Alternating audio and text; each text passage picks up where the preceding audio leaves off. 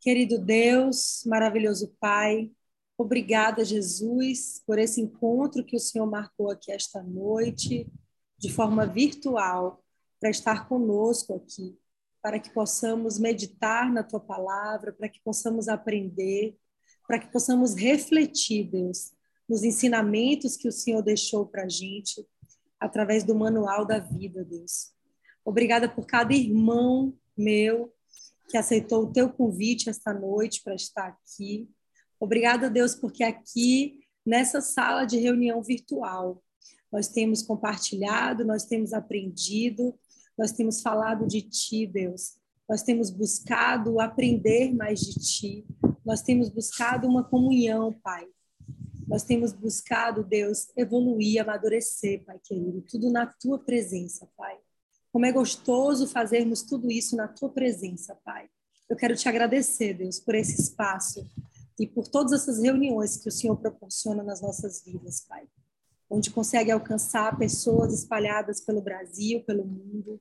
Muito obrigada por cada irmão meu aqui presente.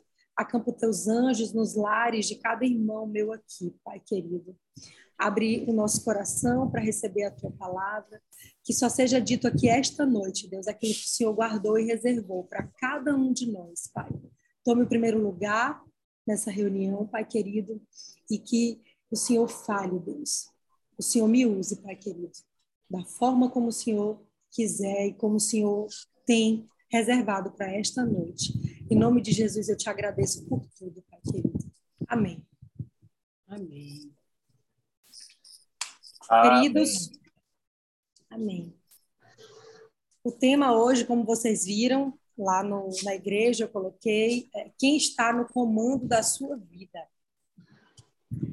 Uma das passagens da Bíblia que eu sempre venho com as, com as minhas questões, porque eu entendo que quando a gente vai falar né, um pouco da Bíblia, a gente tem que falar aquilo que mais toca, né, aquilo que de fato reverbera na nossa vida, no nosso entendimento, naquilo que o Senhor tem para cada um de nós aqui de forma muito peculiar e particular.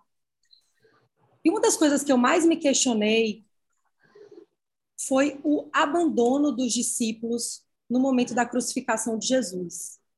Eu fiquei sem entender. Eu fiquei, mas como é que pode? Né? Mas será mesmo que eles abandonaram? Só estava ali mesmo Maria e João? Cadê o resto do pessoal, gente? Pedro? Cadê os demais discípulos? Onde eles foram? O que, que eles foram fazer? Como assim? O líder deles, o mestre deles, aquele que eles presenciaram maravilhas, milagres, né? Que eles andavam juntos, que eles aprendiam, que eles oravam juntos.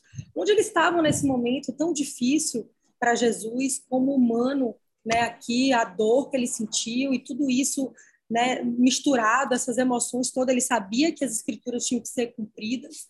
E aí, né? Cadê? Cadê essas pessoas que ele passou ali boa parte da vida dele, né, discipulando, ensinando, ajudando? Onde estavam essas pessoas? Onde estavam esses homens? Né? E aí eu fui meditar, eu fui refletir e quero trazer um pouco aqui para vocês daquilo que o Senhor tocou no meu coração em relação a esse momento peculiar. É, amor, abre aí para mim Mateus 26, 56.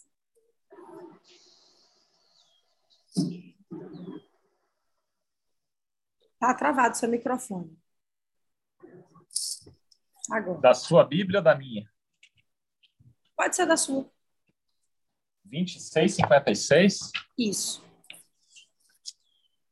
Mateus, capítulo 26, verso 56. Mas tudo isto foi feito para que pudesse se cumprir as escrituras dos profetas.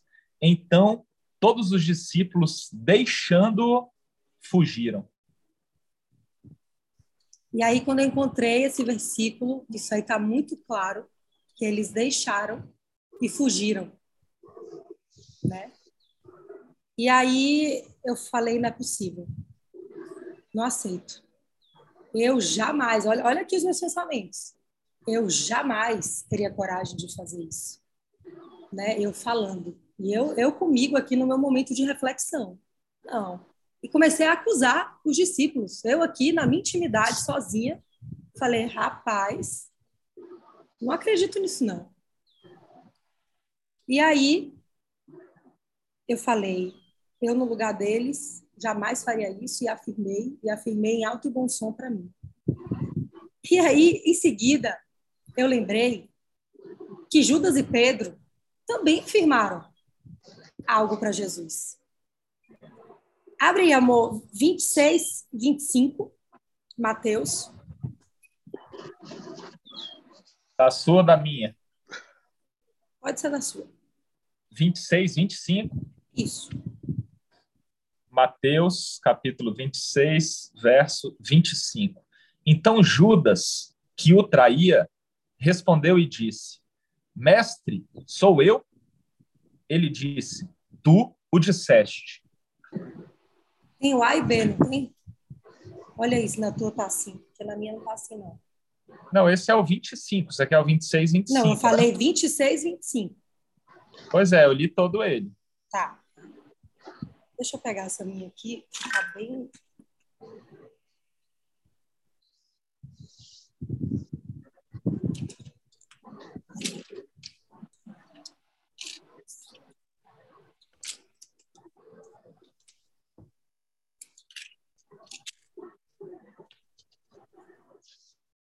Enquanto você acha a sua, eu vou lendo da, da sua outra aqui. Mateus 26, 25.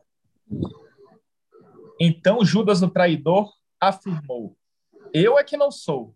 Jesus disse: Você sabe que é você, Judas. Boa.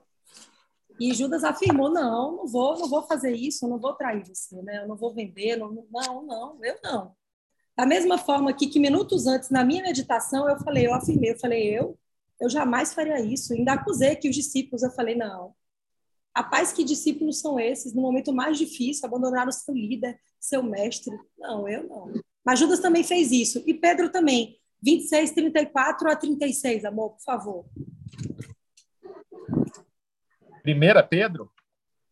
Não, Mateus 26, 34 a 36. Mateus 26, 34 a 36. Vamos lá. Disse-lhe Jesus: Na verdade, eu te digo que nesta noite, antes do galo cantar, tu me negará três vezes. Disse-lhe Pedro: Ainda que me seja necessário morrer contigo, eu não te negarei. E o mesmo disseram todos os discípulos. Então chegou Jesus com eles a um lugar chamado Getsemane e disse a seus discípulos: Sentai-vos aqui, enquanto eu vou ali orar. Perfeito. E Jesus, já sabendo também que Pedro negaria, que Judas o trairia, eles afirmaram: Não, eu não, eu não vou fazer isso com o Senhor, não exatamente o que eu havia dito aqui, julgado no meu estudo, na minha reflexão. Falei, não, eu, eu não faria isso, Jesus.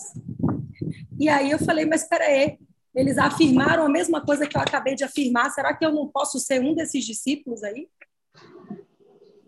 Será? Não aceitei isso e refleti. Eu falei, todas as vezes que decido seguir os meus caminhos, me, me prender, me atentar aos desejos da minha carne, eu estou negando a Jesus. Eu nego Jesus também? Como assim, Fernanda? Eu nego Jesus quando eu não quero aceitar algumas coisas que tem na Bíblia. Quando eu quero moldar, quando eu quero selecionar apenas aquilo que me convém. Eu também estou negando a Jesus. Eu nego a Jesus quando endureço o meu coração e não libero perdão para o meu irmão.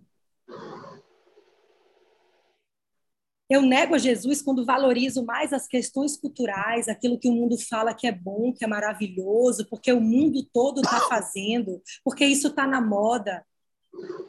E eu abraço as questões culturais e eu não sigo aquilo que está na palavra, aquilo que ele, que ele quer que a gente faça, aquilo, que ele tem para a gente. Eu nego ele quando eu faço isso quando eu cedo aos caprichos do mundo, às, às maravilhas, entre aspas, que o mundo apresenta. Eu nego a Jesus quando eu resolvo segui-lo de longe, sem intimidade. Ah, eu ouço falar, eu sei como é que é. Ah, sim, Jesus, eu sei. Mas eu não busco intimidade com ele. Eu estou negando ele também. Eu nego, negar a Jesus é querer viver de acordo com a minha conveniência é eu dizer para ele assim: Ó oh, Jesus, eu sei cuidar da minha vida. eu sei seguir aquilo que né, é melhor para mim, é tirar Jesus de cena. Eu nego a Jesus. E aí eu falei, meu Deus, não vejo diferença né, em tantas coisas que eu faço no decorrer do meu dia, muitas vezes, que eu já fiz. Quantas vezes eu já neguei Jesus e eu estou aqui nessa meditação acusando aqui esses discípulos porque eles fugiram nesse momento mais difícil da vida de Jesus. Seguir Jesus de longe é recusar a ter uma amizade verdadeira com aquele que sabe o que é melhor para minha vida e para a sua. Com aquele que sabe antes da gente ser concebido no ventre da nossa mãe, ele sabe, ele conhece a gente. Como que a gente pode ser tão prepotente, tão orgulhoso em achar que a gente sabe o que é melhor para a nossa vida do que ele? A gente fazendo isso, a gente nega Jesus. Muitas vezes, esquecemos e o negamos, mesmo quando ele já operou milagres entre nós.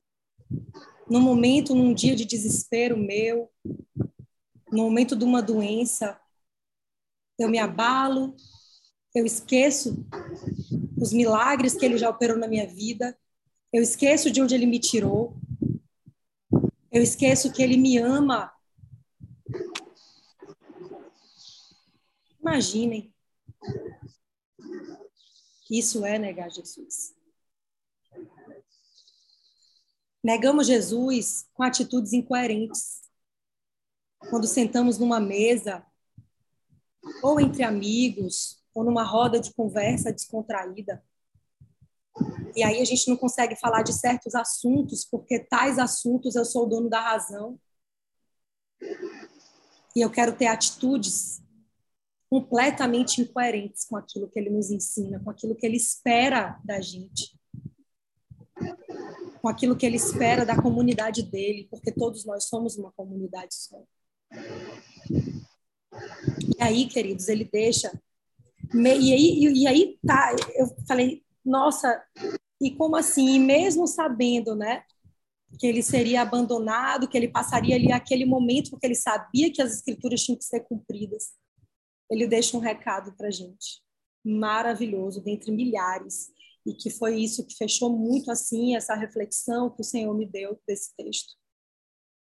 Amor, lê aí para gente da, da minha Bíblia que está aí contigo, Mateus capítulo 16, 24 a 26.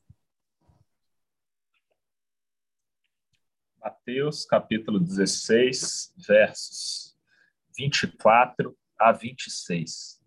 Então Jesus orientou seus discípulos: Quem quiser seguir-me tem de aceitar minha liderança. Quem está na garupa não pega na rédea eu estou no comando.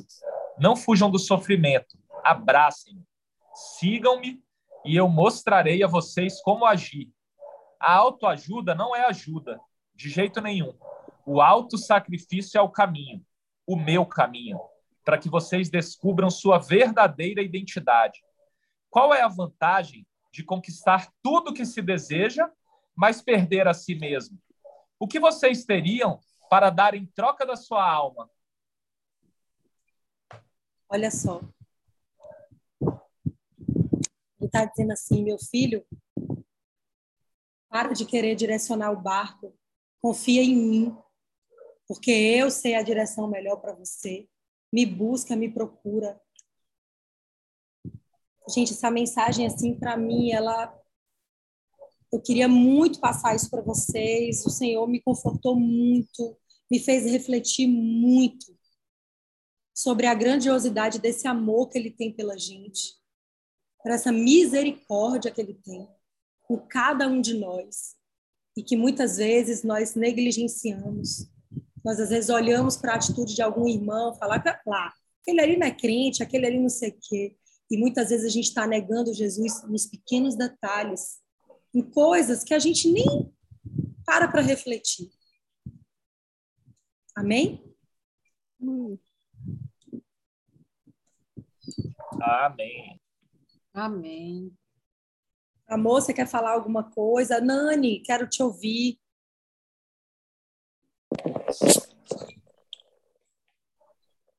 Oi, Nanda.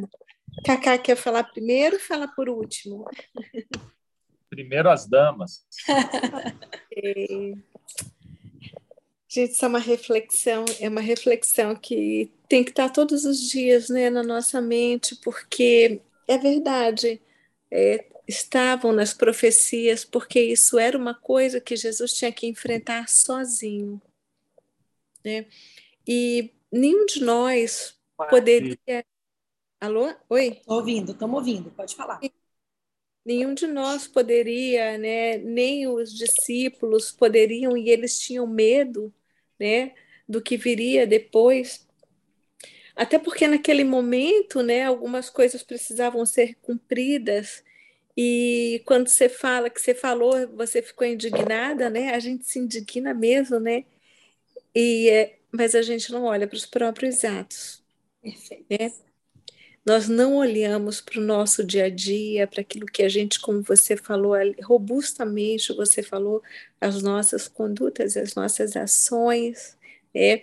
o comentar, o falar, sem edificar, né? Porque às vezes nós precisamos discutir coisas acerca da, da, da igreja, dos irmãos, mas você discutir coisas importantes é diferente de você estar fazendo fuxico do teu irmão, você estar é, de alguma forma mexendo com a honra, com a moral, eu estou falando de igreja, de irmãos, mas também do teu colega de trabalho, daquele que ali é ferro afiando ferro, por algum motivo ele é colocado na tua vida para poder te preparar, te amadurecer. Deus, ele tá, você falou uma, aí a palavra de Deus fala, né? E você pegou esse versículo fechando. O Senhor, ele está no controle de tudo. Entendeu? E assim como aqueles apóstolos acontece com a gente do mesmo dia, todos os dias. A gente simplesmente dorme, dorme prometendo uma coisa e acorda fazendo outra, entendeu? Mas a graça do Senhor, esse Jesus que morreu na cruz, ele morreu justamente por nós, entendeu? Por essas coisas e para que aquele tesouro que vive, né, guardado em vasos de barro, que é o Espírito Santo de Deus, só corroborando com você e não fugindo, ele possa estar trabalhando nas nossas vidas. Amém, Fernanda. Glória a Deus por essa palavra, essa palavra que edifica. Minha mãe está aqui do lado falando assim mesmo, quando você falando, ela, uhum, uhum, entendeu? E oh. ela entendeu muito bem, foi muito clara essa palavra para ela e caiu no coração dela, assim como caiu no coração de cada um de nós, minha irmã. Amém, Deus amém. te abençoe, minha linda. Glória a Deus pela Deus tua abençoe. Amém. amém. Amém.